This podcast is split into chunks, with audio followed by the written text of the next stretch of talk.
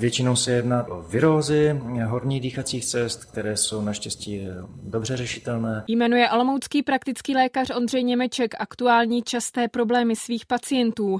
V ordinaci teď podle něj bývá plno a projevuje se tak aktuální vysoká nemocnost nejen v Olomouci a okolí. Hygienici ji evidují v celém kraji.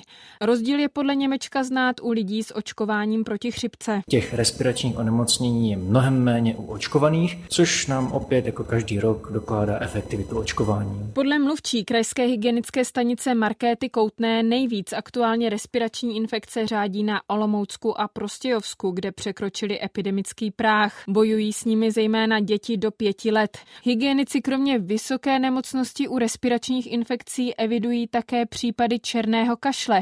V posledním roce nemoci přibývá. Zvýšený výskyt dávivého kašle jsme zaznamenávali již v průběhu roku 2023, kdy jsme v Olomouckém kraji evidovali celkem 139 případů tohoto onemocnění.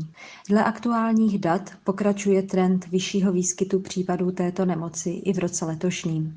Za leden 2024 jsme v kraji evidovali 15 případů onemocnění a za únor dosud 11 případů. Onemocnění se projevuje křečovitými záchvaty kašle. Nemocný se často nemůže ani nadechnout. Nárůst počtu případů nemoci hygienici přičítají snížené imunitě populace kvůli nižší proočkovanosti. Proočkovanost v populaci nám postupně klesá a také imunita po očkování se s věkem pozvolna vytrácí.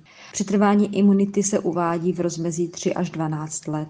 Aktuální data ukazují, že se černý kašel objevuje i v populaci adolescentů a u dospělých a starších lidí. V dospělosti tak hygienici doporučují se proti nemoci nechat přeočkovat kombinovanou vakcínou proti záškrtu, tetanu a právě černému kašli. Z Olomouce Barbara Vajneketr, Český rozhlas.